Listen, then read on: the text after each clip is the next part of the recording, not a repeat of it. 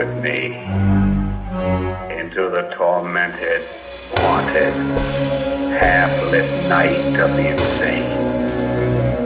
This is my world. Let me lead you into it. Let me take you into the mind of a woman who is mad. Hi, and welcome to Beyond the Cabin in the Woods, a good ghouls guide to horror. I'm your polterguide, Kinsey. I'm your poltergeist, Donna. I'm your poltergeist Mac. Polterguide Debbie is backpacking through Europe, so I'm sure it's fine. It's fine. I'm sure she's having a great time. Yeah, I heard she was going to nursing school. But Oh. yeah, it's, good for her. Good for her. Uh, but this week we do have a special polterguest. Hi, my name is Cass. Hi, and Cass. thank you so much for having me on. This is such a blast. Oh, well, you are very welcome. All right. So this week we discuss the 1981 horror classic American Werewolf in London. Now, those of you that don't know what it's about, our good good buddies at IMDb, they want you lies. okay, keep going. Keep going. They want you to know that two American college students on a walking tour of Britain are attacked by a werewolf that none of the locals will admit exists. Actually, I don't want to be. I don't want to start with actually because that's not a good look. Uh, but uh, I, I think Landis's intent was to create a training video for what not to do ethically as a nurse working in the uh, British National Health System.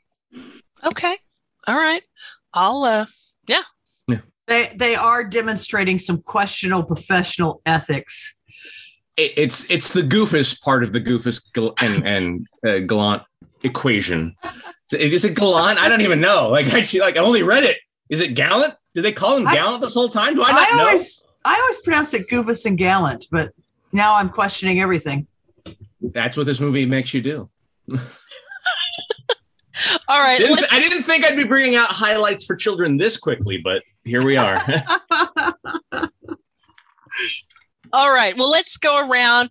Did you like it? Did you not like it? Had you seen it before? Um, Cass, I'm going to go ahead and start with you. I love hate this film. I feel like whenever I rewatch it, I'm a huge fan of the the special effects by Rick Baker. It's phenomenal. I'm sure we're, we're going to get into that at some point. Uh, but I get so disturbed over the setup and the premise uh, and the nurse angle. Nurse Alex is kind of a kind of a mess to me in this film, but the last half an hour is so much fun. There's so much murder. There's talking cor- corpses. There's just like nonstop car crashes because this one like schlob just doesn't want to just like take himself out of the equation. It's fantastic. Um, I adore this movie. I have watched it so many times, but it's been a while since I've watched it. And so I was actually really kind of afraid that it wasn't going to hold up. And so I was nervous the whole time I was watching it that like there was going to be some real big problematic thing. And Mhm. there was the racist orderly. Hmm. And other than that, um, there was there was it was okay. It was it was still a good movie, and I still adored it, and I still loved David Naughton, and I still adored Griffin Dunne. And yes, um, Nurse Alex should not have taken her patient home and slept with him. That was So not weird. okay. So Um, that's not okay. And it was also so obviously pre-AIDS. I mean, Mhm. this that was my my one thought was she did what now? Oh, this is 1981. Oh yeah, people did that. now, to be fair, she would have had his blood work handy, so she might have had I mean, she may have ordered an extra test. I'm just right. Like, I'm thinking about doing this. I'm gonna run one more panel, and that'll be the Yeah. tiebreaker. What? He's got parvo. Oh. well, okay, I Hey. can't get parvo. then everything's fine. but yeah, God, I love this movie. I love it so much. It's the transformation scene. Um, as you know, I'm always pro practical effects, and even even though that stop motion is a little bit jerky, man, I'm into it. I'm into it. Mac. What about you? I approach any John Landis movie with a certain stink eye. initially. Uh, he okay. Here's what this movie is. Let's remove John Landis from the equation. It, I think, not to knock Donna's love for the movie. I think it's a big nothing burger of a movie with one of the greatest va- uh, werewolf transformations just nestled inside. And so that brings me to John Landis, who I think is a bad person. Oh yeah, yeah, and, and and and an asshole. Uh, yeah. he he he did some very bad things, and the, I don't know if anybody's seen uh, the movies that made us on Netflix. They did an episode on Coming to America, which he directed, and he for a guy that hasn't made a watchable movie in 30 plus years he had a very entitled view of himself. Like they they did the talking head thing where they're like so tell us who you are. And he's like i'm not doing that. You know who i am. And so oh, then they God. cut to all the other episodes where all the directors of the movies were like game and said hey i'm this guy and i directed this movie. And john landis is like no i'm not doing it and it's like dude you made beverly hills cop three. You can't you can't be nasty with people. And that's that's before I get into the you know yays or nays of your legal culpability with helicopter deaths. But that that that was my soapbox on John Landis and and the fact that you raised an unrepentant race rapist, like rapist, sexual assaulter. Let's not parse words. He's a bad man. There, I'm done with John Landis.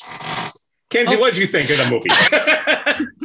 no, I do like though, Mac, that you do put Landis. For me, Landis is pre helicopter accident and post helicopter mm-hmm. accident. I so if it's pre, I, I usually I, I'm a pretty big fan of his stuff.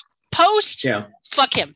Um, but this film that we're talking about, I actually it's it's fun. I enjoy it. I've, you know, I don't disagree with you. I think that this, if it was not for Baker's transformation scene, I don't think this film would be anything. I think it would be like, oh yeah, I saw that movie. You know, it's it's yeah. it, it's it's a no nothing film. This film is the reason there now is a special effects category at the Oscars. This is what mm-hmm. did that, and yeah. so yeah, I yeah, so such a roundabout way.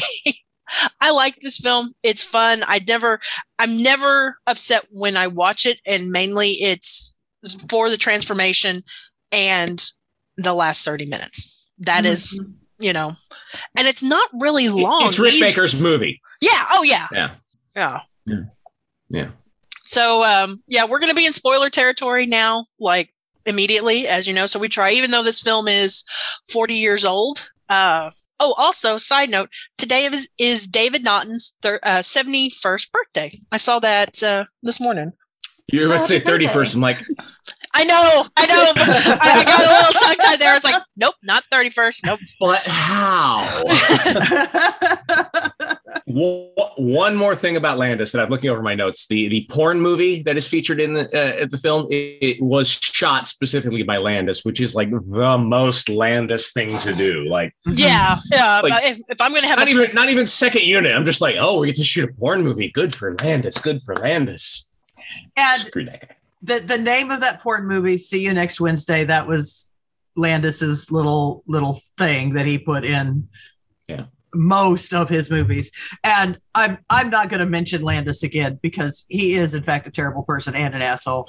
And this is one of those movies that I expressly want to separate from the artist because I like yeah. it and I want to continue liking it. So I want to pretend John Landis doesn't exist when I see. And this is why I say, and that's why I go pre and post. Mm-hmm. Twilight Zone. That's why I because I I have a love of Animal House and it's it's gross. It's it's sophomore. I don't care. I love Belushi just being Belushi, and that's it. I'm gonna now. I'm off my my soapbox with. I, I have a fondness for Blues Brothers, so that's the one I want to lift yeah. out of the can. And this one, I can wrap my head around it and say, "Oh, it's Rick Baker's movie. John Landis just showed up." Yeah, exactly. Yeah. Mac, and also I knew I liked you for a reason when you brought up the Blues Brothers. So anyway, okay, yeah. Anyway, let's go back to American Werewolf in London.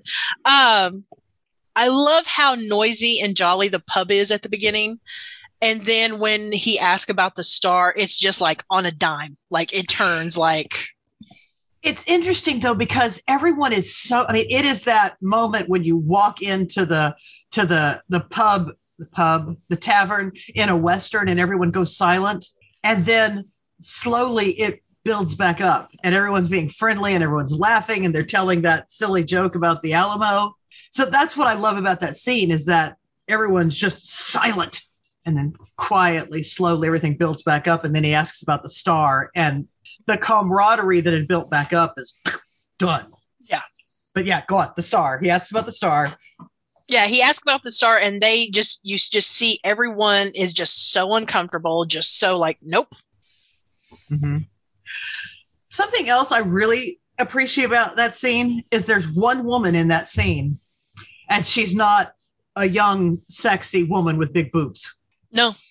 Yeah, and I always thought like even though it's not explicitly stated, and I think it happens, it definitely happens off screen, but I believe she's the reason why the boys get saved. Is that she's like, you know, we can't just let them die. And they're like, no, no, it's fine. Like she dragged someone out by the collar and got mm-hmm. them out in the moors. For sure. She was the one that was like, no, you, you, you, you, you, you go. Mm-hmm. For sure. I like to think my head canon is that the one she dragged out to the moors is the one that later talks to the doctor and says, "Look, Ooh. look, there's uh there's shit going down here." So I I like to think that. I love that. Beyond that, I think like she would just shut down the pub if they didn't do anything, and like they couldn't get they couldn't drink anywhere, and that was that. She runs the town simply because she has her hand on the tap. yeah, we've created this epic backstory for this this character and i love all of it i love all of it there is a mayor for this town she runs the town yeah a, a mayor in the sense that the that halloween land had a mayor and we all knew who was really running the show she's like you no oh, you don't town. get dennis yeah. you yeah. get this bud light that i imported three years ago from the states mm-hmm. that i've opened that is flat and it's it's got the the like what's the awful Bud Light stuff that they, they they're throwing in Bud, Bud Light now like tomato juice or something in there too. I, I don't know. Mm-hmm. Awful things that they've done.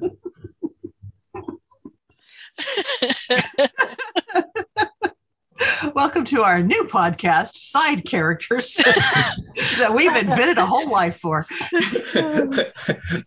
Here's what's wrong with American liquor. Kevin, why are you on NPR now? I don't know. Max started talking what's wrong with American liquor, and that's how we got there. I need uh, to work on my whispery voice. Hang on. I don't. I don't think I have enough. Uh, what's that word? Fry Oh, vocal fry. Vocal, vocal fry. fry. Yeah, I don't, I, mean, I don't think I have enough vocal fry. Wait, there it is. I think I got it now. Okay, now I could be enough. Um, and this week on What's Wrong with American Liquor, the absolutely hideous mad scientist experiments involving Bud Light. I'm your host, Mac Boyle Covington Jones, MLIS. I'm joined here by myself,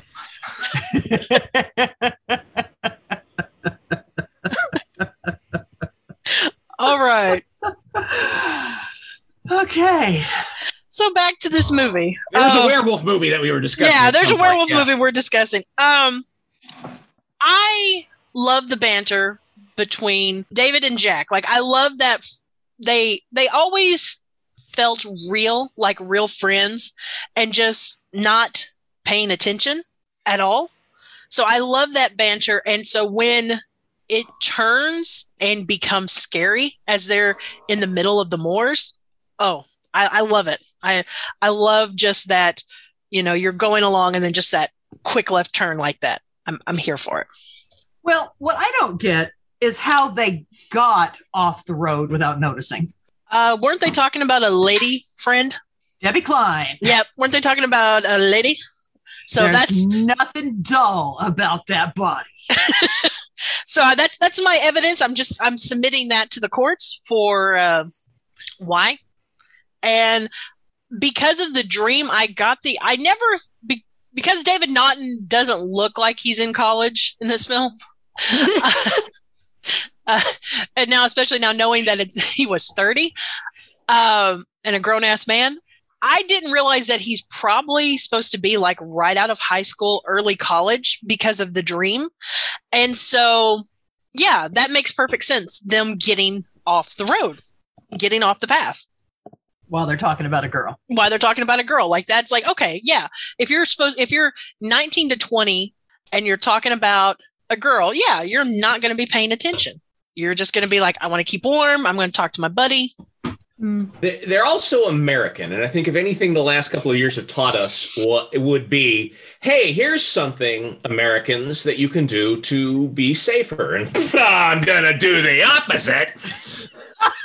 By God. Yep. I just got French kissed by my dog. okay. Well, we're talking about a werewolf film, so you know what? That tracks. Okay, so this movie is an allegory about COVID, is what you're saying.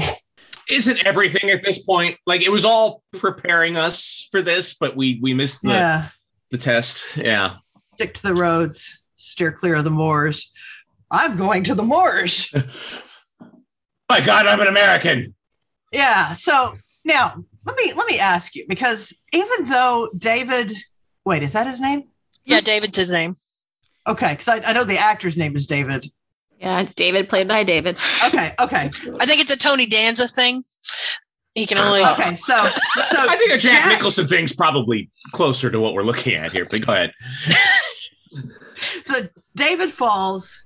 Jack yeah. goes to help him up. Jack gets hit by the by the werewolf, and David takes off running. Now, through the rest of the movie, David does not appear to have a lot of regret for that. He does stop and go back. Obviously, too late. Jack is dead, dead by the time David gets back. Um, do you think David has regret for the fact that he ran? And should he have regret for the fact that he ran? Given the amount of dream sequences in this movie, he does have guilt that he has not fully reckoned with. Mm-hmm. Uh, yeah, that's my answer the overuse of dream sequences makes me think, yeah, he's he's working through some things. You know, okay, I tell you what. let's let's just jump from the dream dream sequence right to one of the main things that I noticed in this film that I'd never noticed before in any of my other watchings, which makes me wonder if there's some HD thing or what. Which is that I never noticed the amount of peen in this film before.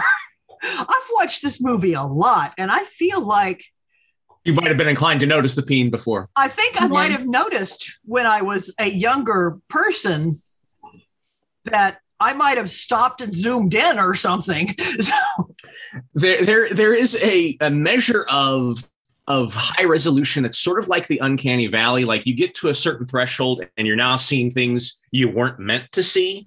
Mm-hmm. Like, uh, so uh, I, I, call it the Cesar Romero's mustache uh, threshold. Uh, there was a certain point in, in, in the remastering of the Adam West Batman where, oh yes, it's clear that he never shaved his mustache. it applies to David to to the relative presence of peen in the Landis over over. I think the first time when he was running through the forest, I was like, nah, nah. I think he's probably wearing like a little G string or something. That's probably that's probably what I'm actually seeing is he's probably wearing a little G string. But when he was jumping out of that wolf enclosure, oh, that's yeah, that's uh, that's not uh, a cover that, that was all Dave. That was clearly, definitely all Dave. All Dave. and, and I just I say I'm just like I I don't remember that. I do not remember that being there on previous watchings. So I'm just yeah, I think it must be the the high definition. Yeah. So anyway, I just thought I'd mention that as being a new dimension to this film that I don't remember being there in the past. I certainly remember all the boobs. I remember all the boobs. There were a lot of boobs yeah. because John Landis is boobs. that kind of person. Yeah, that was what su- I wasn't surprised by the nudity. It was the not naughty nudity. I really just wanted that's to. That's better than all Dave. Not naughty nudity is that's a whole podcast right there. I I was so I was I don't know if I want to say pleasantly surprised, but I was surprised because it's like, okay, it's an 80s film. So, yes, there's going to be boobs, and the boobs are going to have boobs and more boobs. So, I was not at all expecting, it's like, oh, yep, that, yep. So, yeah. And I'm like you, Donna. I had the same reaction. I was like, I don't remember that at all. You want to talk about Nazi werewolves? Yeah, that nightmare sequence terrified me as a child. But boy, uh, that was. Oof. And more Rick Baker fun. Yeah. Yeah. Oh yeah, you could see Rick Baker was. I, I can almost picture him in his workshop going, "Oh God, look, there's teeth throwing through. There's a ligament right here. Yes." He was having fun. He was having so much fun. Did Rick Baker ever just direct a movie on his own? I don't think he did. I don't think so either. I think he's just been. Well, now I'm having to look, Mac. Or are you looking? I'm looking. I, I, I'm looking too. Okay. No. Yeah, he's never directed a, a at least a feature on his own. He could have. I think he could have. It, I don't think he would have wanted to, though. That would have taken time out of his workshop. That's true. That he could have spent making fake muscle torn tissue that was seeping blood. Yeah and I still the the slow decay of Jack as a corpse that yes. is that is oh man that Very is cool. that is Rick Baker just like spotlight shining through. I mean everyone talks about the werewolf transformation mm. as they should, but damn, that corpse makeup is phenomenal. Really good. And then when we get the scene in the movie theater where we've got all the corpses, Mm. Yeah. Whew. And so, and, and I know I know I'm the one who's got the most fondness for the, this film, but to me, the absolute charm of David and Jack, David Naughton and, and Griffin Dunne, just pulls this movie through for me. They are both so likable. So the fact that David the werewolf murdered six people the previous night, mm. it's like but look, he's so cute as he's jumping naked out of the wolf enclosure. and by the way, the wolves love him. Those wolves are like, no, don't leave, new friend. You know, they're like, we like you, don't go. Or, or they're like, hey, that wolf turned into a person. Is he all right? Oh, shit. He's gonna have to get a job. oh no. Oh, poor wolf. Poor, poor guy. Uh.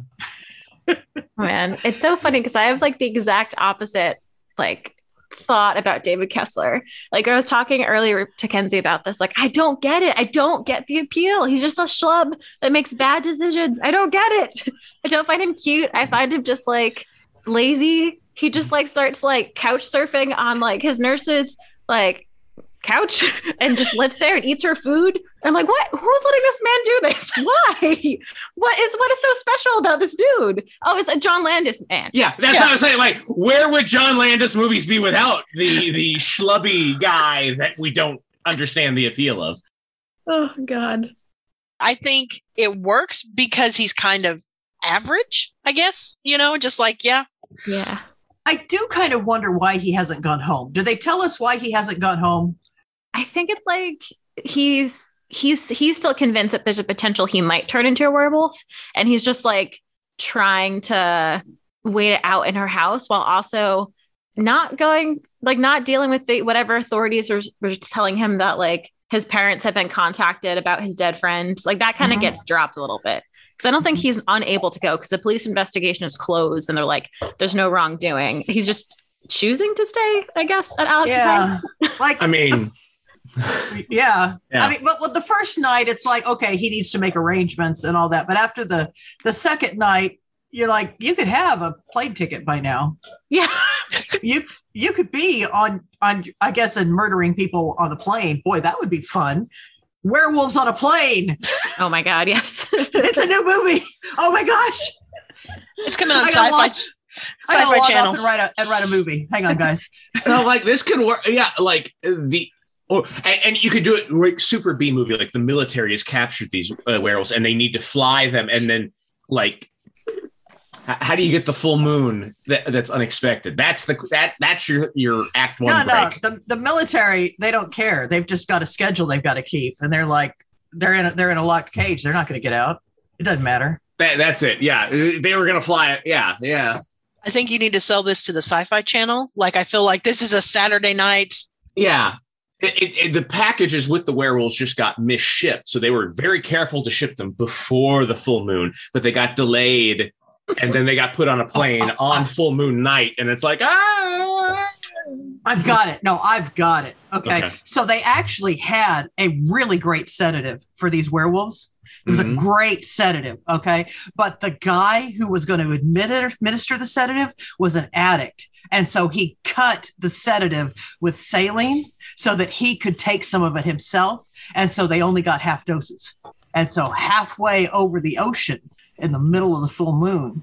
I, I think in the in the entirety of horror cinema, I did not think we would expect werewolves on a plane to eventually be written by somebody with a doctorate in veterinary medicine. Agreed. Yeah, I like. I, I, I, didn't think that was going to happen. okay, but no, this is this is a thing because I have a tech who yeah. got fired for administering veterinary drugs to themselves. So um, this comes from who better to write yeah. it? Yeah, no, that's what I'm saying. Like yeah. the, the, the the midnight sci-fi channel movie is going to have a verisimilitude we were not bargaining for. Yeah, like, and the, the best part is they didn't know what the drugs did. They just were like, well, this is a controlled drug. I'll go try it. And you're like, okay, I don't know why you're not dead, but you are fired. So, yeah, Donna, I think you need to get on this. I think there is definitely something here. Yeah, you guys are going to need to finish this without me. Bye. we'll just run it by you for that for that veterinary seal of approval. Like we ran this by a vet and everything is 100% accurate including David Naughton's penis. All Dave. This is what I'm saying. All Dave.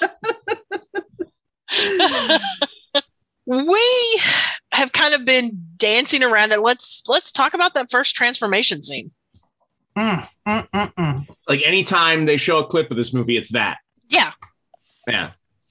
The thing I don't get is he's sitting in a chair reading and then just like that reaches up, grabs his head, and screams, "Oh my god!" So I guess it just hit him like on, like an on-off switch.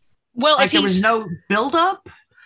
If he was, I mean, we know he's in denial, so I mm-hmm. think I think he thought he was past, you know, that's why he's sitting there reading. I think I thought he was pat he thinks he's past that point. So then when it hits, like you're already seeing him start to sweat, which that was something I'd never noticed that he's like starting to sweat before he, you know, gets out of the chair mm-hmm. when the transformation starts. Yeah. I hadn't noticed that that he was sweating already. So maybe maybe the oh my god was the point he couldn't deny it anymore. I could see that. But then he does that, the same thing in the movie theater. Go ahead. I'm sorry, Mac. No, that's fine. And that that is a, a weird recurrent theme in in in horror cinema of white dudes who aren't going to admit that there's a problem until it's way too late.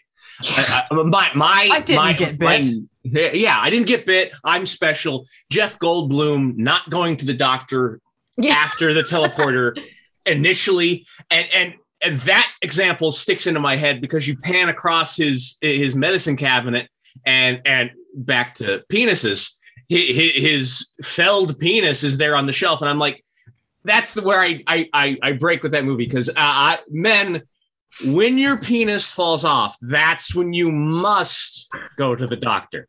There is no negotiating out of that one. But that that's I should have saved that bit for when we do the fly. But no, no, no. I, just you, you definitely it, when we do the fly, keep that yeah. keep that on tap, Mac, because that's uh where would horror cinema be if there weren't white men going, it's fine? Okay. It's fine. But it's been a while since I've seen The Fly. Just remind me, was it mm-hmm. big? It, it, it, it, had fallen off oh, uh, due to atrophy. It, like, oh, so rotted off. So no. And it's not even 100% certain that it was his penis. It just was probably his penis. Just a piece of flesh. Yeah, that was, that was vaguely, vaguely penis shaped. I mean, I had I had to. I had to. Let's talk about Alex and her ethical practice. Uh, I cannot. I cannot. I don't. I don't. Oh my god. First time, oh, take a deep breath. Like the biggest thing that gets me is when she brings Alex. Okay, when Alex brings David to her place and she starts being like, I've never really done this before, except I have. I've done sexual intercourse seven times in my life.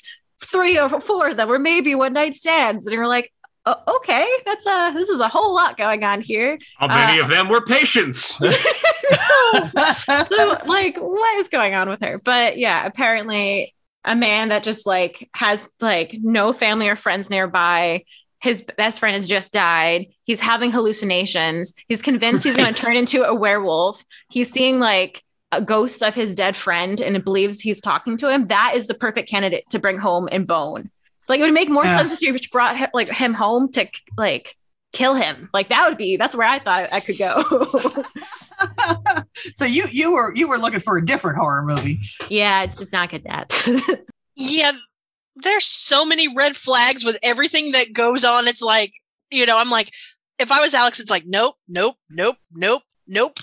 Mm-hmm. Yeah, ethical considerations aside, and I don't I don't know what the ethical considerations are for a nurse. I know for a medical doctor in the United States, um, it's seven years. You cannot have a social relationship Whoa, really? of any kind with a patient for seven years after you've treated them as a patient.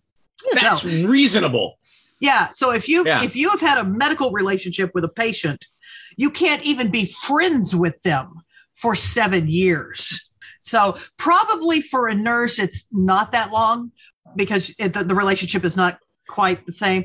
But but the um, ride on the tube is not long enough.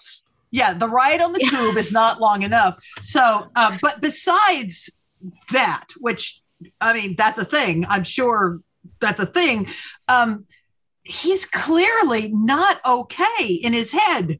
He's clearly not. Like, like Cass said, he's having hallucinations. He's right. talking about talking to his dead friend. This boy's not okay. He's he, there's two things. He's a werewolf, or he is in a psychiatric crisis. Not yeah. candidates for shacking up. Nope. Nope. Not even not even a candidate for a one night stand. Like none of none of those things.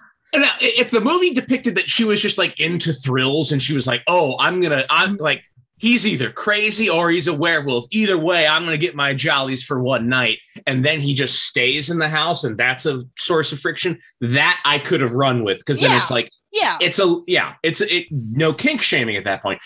The way it is, it's just why why was this an idea? Why why are you a, a domesticity fetishist? Is that it? Like you literally want to shack up with just anybody that this guy is fine? Like all she does is service other people. And the only thing he says to her that like turns her on is like one time after she's literally spoon feeding him food he's like thank you. And she's like that's it. Someone finally said thank you. And i have to have sex with you because no one ever says thank you to me ever in this entire film.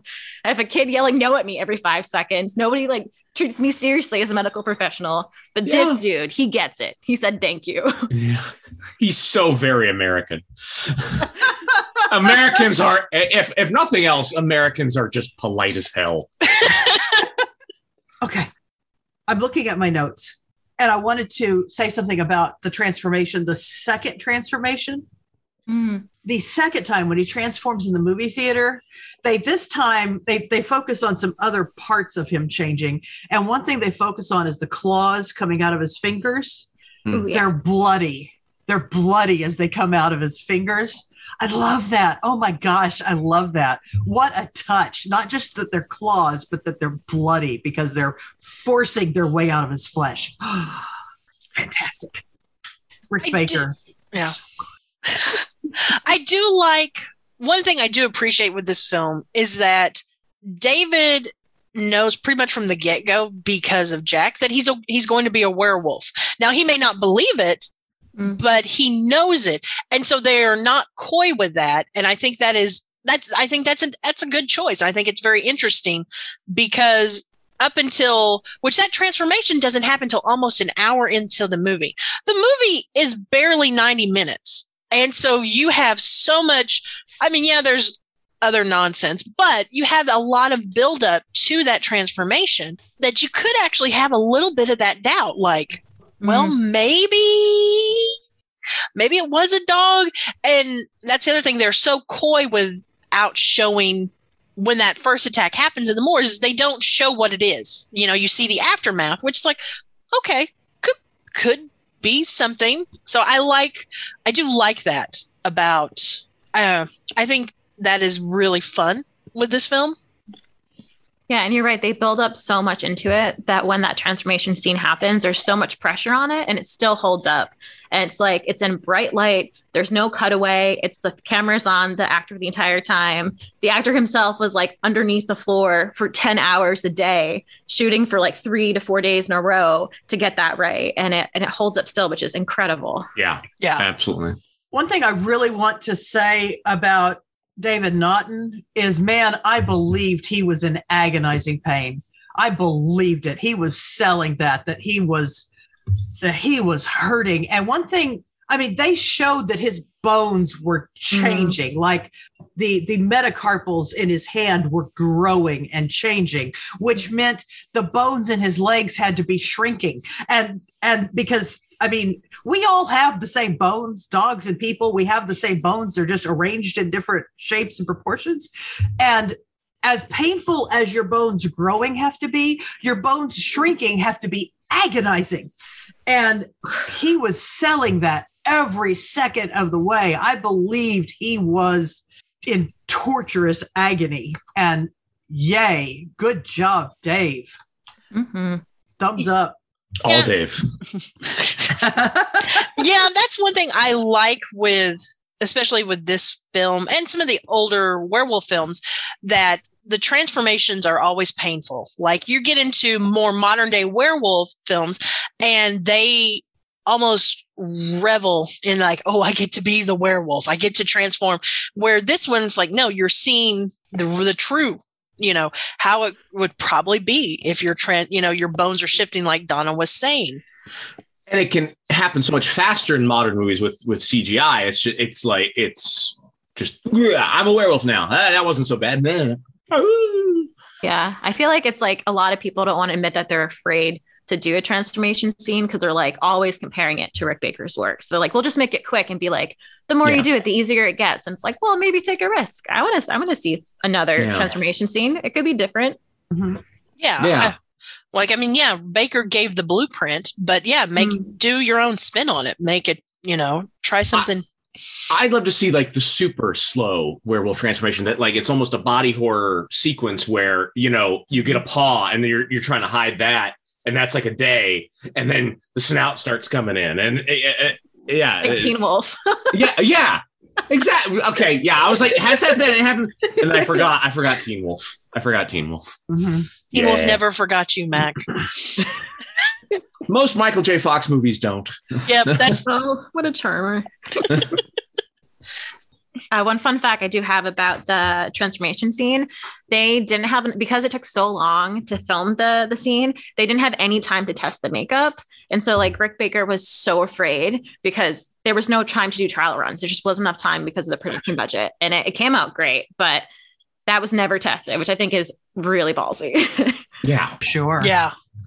Well, and just the fact that a major studio was cool with that. You would like today, you would not hear that like from a major studio being like, oh, it hasn't been tested. No, it's fine. It's fine. So the fact that they were like, yeah, we'll see. So cool. The, the other thing I was surprised by in the film, and it's a twofold thing, uh, that Wendy's had pronounced product placement in this film, and that the UK has Wendy's. Okay. Like all when they were in the in in in, in the tube, there were there was Wendy's advertisement after Wendy's advertisement after Wendy's advertisement, and I was like, I I guess I want Wendy's now. So that's a forty year old ad that that absolutely worked. So Dave Thomas, man, figured it out. Like it, this movie belongs to two people, and neither of them are John Landis. One, Rick Baker. Two, Dave Thomas, founder of Wendy's. I'm going to give a, a, small like third is the Muppets because you get Frank Oz and then the Muppet yeah. scene. So I'm going to I'll, I'll I'll add one to your your list. Yes, and and and David Naughton and and all Dave. So four. I'm going to give it to four people. Both heads. Yeah. Four point five. yeah. Yeah. Yeah. Well, sure. So, did anyone else think when we finally got to see the werewolf that he also kind of looked a little bit like a corgi? Like it was a corgi werewolf? I did not think that, but I did think he was awfully cute. He was a cute werewolf. Because yes. he had little stocky legs, and I'm like, why why make make him a corgi? Like I just I, I I saw corgi and I couldn't, you know. No, he was he was a stocky he was a stocky werewolf, which was an interesting choice because wolves are leggy. They have long legs. Now, if you discount the time in the hospital, which oh god, you know, this is exactly why they have this ethical thing where nurses and patients shouldn't have a relationship because of, you know, that they will inappropriately fall in love with each other. That's exactly why. Because um, they knew each other in a non-hospital setting for a what, a day and a half? Yeah. And were then saying I love you to each other. But I did to taking that aside, I did really kind of like the fact that his snarly werewolf nose unwrinkled two wrinkles when she said, I love you to him. Two wrinkles. Boom, boom, unwrinkled. I, I guess we were supposed to assume that David was still back there somewhere going, oh, She loves me inappropriately because of ethical considerations, but still, she loves me. I like that you bring that up because, and maybe because we watched the original Wolfman. And I really like you see the DNA in that film in this one. And same thing even with the howling, like you really see that DNA and that love. And because of the reference of I love you and of his whole scene, him talking about, yeah, Claude Rains was his dad. He, you know, and he was killed. And he goes, and I think you have to love, you have to be in love to be killed as a werewolf. And so I really, I thought that was a nice kind of touch. And I really, I just, I like that. I thought that was mm-hmm. a nice callback. So we want to talk about the car crash. yeah. The car yeah. crashes and uh, the I guess because we're in the final act now. Yeah, let's yeah. do it. I do remember wondering perhaps every time I've watched this movie, whether the people who died in the car crash counted as people killed by the werewolf. Go. But also, are there more fatalities due to car crashes than to werewolf attacks? Like I, I, I, I lost the count somewhere in there, but I think there were probably more auto fatalities than lycanthrope fatalities. Yeah, I'm pretty sure through his just stupidity, he pretty much knocks over like a double decker bus. And that alone is more than like the seven people he killed the night before. right, right. It's collateral damage. Not everybody on the double decker died, though. Maybe. I mean, Probably. everything was like exploding around them. So That's I'd be true. surprised. Yeah, that's it's like, true. It's like a telephone po- goes down, like there's glass everywhere. Like it's going to be hard to get out of that. There yeah. Mm-hmm. some with like machine guns for some reason. yeah. British policemen with machine guns. Yeah. Mm-hmm. I think we were supposed to believe they all died. Yeah if he wasn't killed, do you think he would have killed himself or do you think he would have just kept on doing his thing of being like, sometimes I eat people? David, that is. I, I kind of think he was just going to be like, well, this is me now. I just eat people uh, whenever there's a full moon. So, you know, he would have to rationalize his, his way out of it. He's like, oh, it, it's only a traveling thing. I'm only a werewolf in in Europe. So I'll just go back home and everything will be fine. And then first full moon in America. Oh no, I well, you know, Moon's, it was worth a shot. the moon's different in, you know, across the right. pond. So yeah, he's not going to transform in America because that doesn't happen to Americans in America. Right. Yeah. Oh boy. I like David more than y'all do. And I think he would have eventually ev- eventually done the right thing um, it may have taken another moon, a, another month yeah. before he was like, "Oh no, no, this is definitely going to keep on happening." But I think he would have initially done yeah. the right thing. The only reason I, I think that is just because when Jack confronted him with mm-hmm. his victims the night before, and he still wasn't like, "I can't do it." That's the only reason why I say mm-hmm. is that he wouldn't have done it. No, you're right. He was still sitting in that movie theater when yeah. nighttime came and I don't I don't understand what his plan was. I don't I don't understand what his thought process was that he was still just sitting in that movie theater watching porn when nighttime came. I keep forgetting that he, that's what he was doing there to like to begin with, like right, like just for fun. nothing, nothing's wrong. That was such a. I, I mean, I know who did this film, but it's still a weird choice to have this super important conversation with banging going on. Yeah, it's just boobs flashing in the background. like this is a, a a pivotal conversation that they need to be having. You know, he's confronted with his new victims, and yeah, boobs, and the boobs have boobs, and as, as as gauche as it is to talk in a mainstream theater, I think it's even more gauche to talk in a porn theater. I'm hypothesizing here. I feel like there's some kind of unwritten rule, a code that there may be some written rules. I don't know.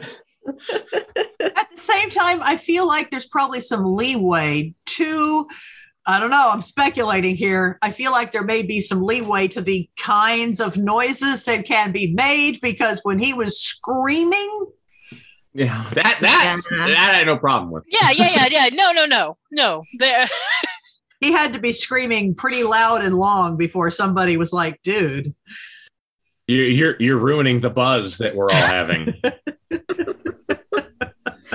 Oh man. I'm I'm I, trying to oh. understand the story here. I can't see, follow the dude, plot. That dude walked in and he didn't actually know either of them. And that seemed like, like it seemed to imply that this is the human condition, that we mm. don't know really anyone truthfully. Until we're in a porn theater with them and we're getting we're talking to zombies or excuse me ghouls right. Now okay here's the question. Was he actually there? Or was it just a hallucination on, oh. on oh. david's part? Does the guy come into the theater and just see a guy talking to himself in the porn theater? Now and that's uh, another question. Is can david only see jack? Can uh, is david the only one who can see jack? And is it actually something supernatural or is it literally just a hallucination that David has? Alex said, I heard voices. Is he doing two different voices? Is he doing both sides of the conversation? Is it a Norman Bates thing? That I can't say. Um, because I like the fantastical idea. I like to say that Jack and Friends was really there. Mm. But you do raise some interesting questions. Yeah, I wonder. I, I like that we don't know because I feel like easily the film could have gone like too heavy in either direction. But I, one, I'm happy it exists because I love so much all the different corpses deciding the best way for David to kill himself. Because yeah. he's, I just think he's such a jerk that just I love it. Where it's just like he's like, oh, that's really mean, and they're like, well, what about drowning? like that's fine. it's like just like such a good dark comedy there. Um, but I, I yeah, I would love to imagine that they do exist, and maybe with the Alex comment, maybe the closer in proximity you are to a werewolf, or maybe they had sex. I don't know how that translates. Like, is she at all exposed to it that she can hear these voices? Maybe is she currently with werewolf child? Yeah. Oh, ew, this was pre-AIDS. They may not have been using protection. It's not like they were using a lot of caution to begin with. That's true. That's true. No, the no. whole situation is just, well, let's do it. It's the early 80s. Who cares? They were yeah. in the shower. It's fine. You can't get pregnant in the shower, okay? Oh boy. Nope, nope. Nobody tell her.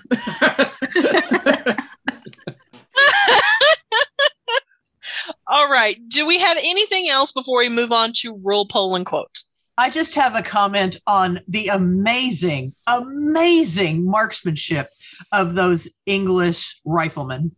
Yeah. Because they shot right past Alex and into that werewolf unerringly. And it was just amazing that there was a person standing right there in that narrow space, right in their line of fire, and they unerringly hit their target.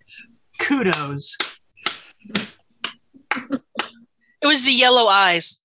They were actually aiming for her. They were enforcement officers with the uh, the NHS. they're actually very poor marksmen. Like, well, we got to get rid of her because I don't want to fill out that paperwork. she brought a patient home and slept with him. oh shoot, we shot the dog. Damn. okay, no, that was it. That was all I had. All right. Well, Mac, you have our rule. Yeah. Uh,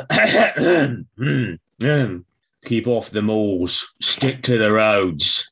I mean, yeah, that that one rule would have we would not have had this this this film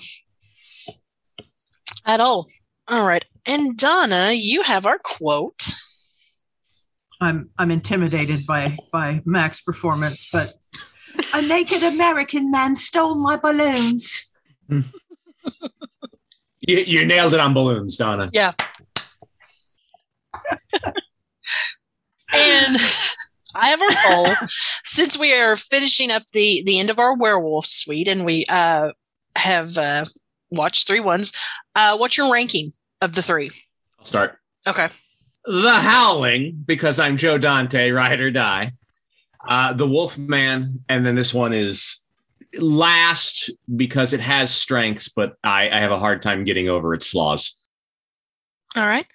Cass? Uh, I think Wolfman. I uh, American Werewolf in London for the last 30 minutes, and then The Howling. All right. Donna? I'm going to put American Werewolf in London first just because this film just delights me. I just really enjoy it. And then I've always really just had a fondness for The Howling. And I'm putting Wolfman last, not because I don't like it. I mean, I actually really enjoyed it as old movies go. I really enjoyed it, but um, it just did not delight me the way the other two do. All right. Yeah, I'm kind of on the same train as you, Donna, because I will do this one first because I mean that transformation we we talked about it and it is it is just so solid. Uh, and then I really I love uh, because he's a, a, student of Rick Baker and it's Gonzo-ness. I got to go howling second. You know, between Dante and Bottin, it is you know chocolate and peanut butter together. And then the the Wolfman, which you know, I know we can't get these two films without this one, but it's just, you know, it's fine. It's just not my particular bag, and that's okay. So, yeah. and I'd say, like, in the annals of Universal, like classic monster movies, it's not very high for me either. So that's, yeah. Yeah. I, yeah. All right. And what is our happy place this week? This is going to sound really odd, but my beloved bunny dog who I do just adore. She's she's wonderful. Uh, she is also massively destructive. It's really hard to find her toys that will survive. The last plush toy I got her lasted three minutes before it was destroyed utterly. Um, I recently found a ball on Amazon that said it was indestructible, and I was like, yeah, okay, whatever. But it also had a guarantee that I could return it to them and they would replace it. I was like, okay. So I ordered this ball and it has been in the house three days and it has not not a bit of damage on it. So and Bunny is still playing with it. So right at this moment, this ball that my dog is both enjoying playing with and has not yet destroyed is my happy place. All right. So my happy place is honestly, it's this. I was, I had a conversation this morning with Billy about, uh, I get to talk about vampires and then werewolves with my friends. And if you would have told eight year old me that, I would have been like, get the frock out. One, because I don't, eight year old me wouldn't have said fuck. But, but it's just this in general. And it just, yeah, this, everything about just that's my happy place. Uh, okay. I had a couple, and I'm I'm leaning down. Uh, you can't see it, podcast audience, but my Zoom background is the set of Pee Wee's Playhouse, and that was a show as a kid that just was like, "Hey, be weird, be you. You don't have to be any particular way. Let's just go have fun." And I think that kind of ties into my last happy place, but that is that is an aesthetic that I am reaching for. So let's go hmm. have some fun. Let's, let, yeah. You don't have to be any particular way. I like it. What about you, Cass? Uh, so I also have a, a dog, uh, technically still a puppy, and I recently got her a little red sweater. Uh, whenever I'm feeling stressed or like worried about like deadlines or like, oh God, what do I have to do next? I'll just look at her in her little sweater and I'll just take a little deep breath. Uh, and I love it. I love that it's like we live in a world where dogs can have sweaters and be cute and just for a second be like, that dog doesn't know what a deadline is. Like, forget about it. That's fantastic. Yeah. All right, Caswell. Well, thank you so much for coming on. We do appreciate it. Tell us, you know, you. where we can find you, what you're doing, all, all, all the good stuff. Uh, this has been super fun. So thank you all for having me. Uh, you can find me on Twitter at uh, Cass underscore underscore Clark.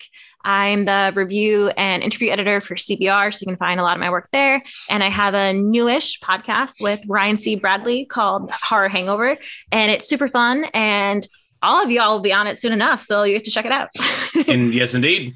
yeah. And what what is CBR? CBR is an online magazine that covers all things nerdy and geeky. So a lot of superhero oh. stuff, TV, movies, comics, video games, all that kind of jazz. Fantastic. That's awesome. well, uh, you can find me on Twitter and Instagram as at Callista77. We're on Facebook. We have a webpage, beyondthecabininthe.woods.com. Uh, our Instagram and Twitter is at Beyond Cabin. Donna, where can they find you? I'm on Instagram and Twitter as at Dragon Goblin. There is no I in Goblin. The alternate title of this podcast. Currently, uh, Instagram is mostly fairly aggressive self affirmations. Um, Twitter is I don't know, not much. There's there's not much on Twitter currently. Wordle. Wordle. There's a lot of Wordle scores on Twitter. I am on Twitter. I think I have an Instagram, but I I have not logged into it in many years. So good luck there. I have a Twitter uh, at Party Apocalypse. Uh, partyapocalypse.com is my site. I'm on another podcast, The Holodeck is Broken, uh, a Star Trek rewatch podcast. Uh, we've got two more podcasts launching on the site. Friendables, two friends talking about Hannibal Lecter, where me and Eris O'Reilly are going through the books, movies, and TV shows uh, associated with Hannibal Lecter and one we just recorded a pilot for last night, Drunkster Piece Theater, where me and two friends are getting inebriated and trying to read our way through selections of Shakespeare. We did a Romeo and Juliet reading last night, and it we'll see. I have a new book coming out. It just came out on Tuesday uh, the Once in Future Orson Welles. Uh, it's available on Amazon and paperback and Kindle editions. Uh, you can go to partyapocalypse.com for more information on that. Well, thank you guys so much for listening. We do appreciate your support. Also, thank you, Billy, for making us sound fantastic. Thank you, Billy. Everyone, have a good week. And don't read the Latin. You know what horror is.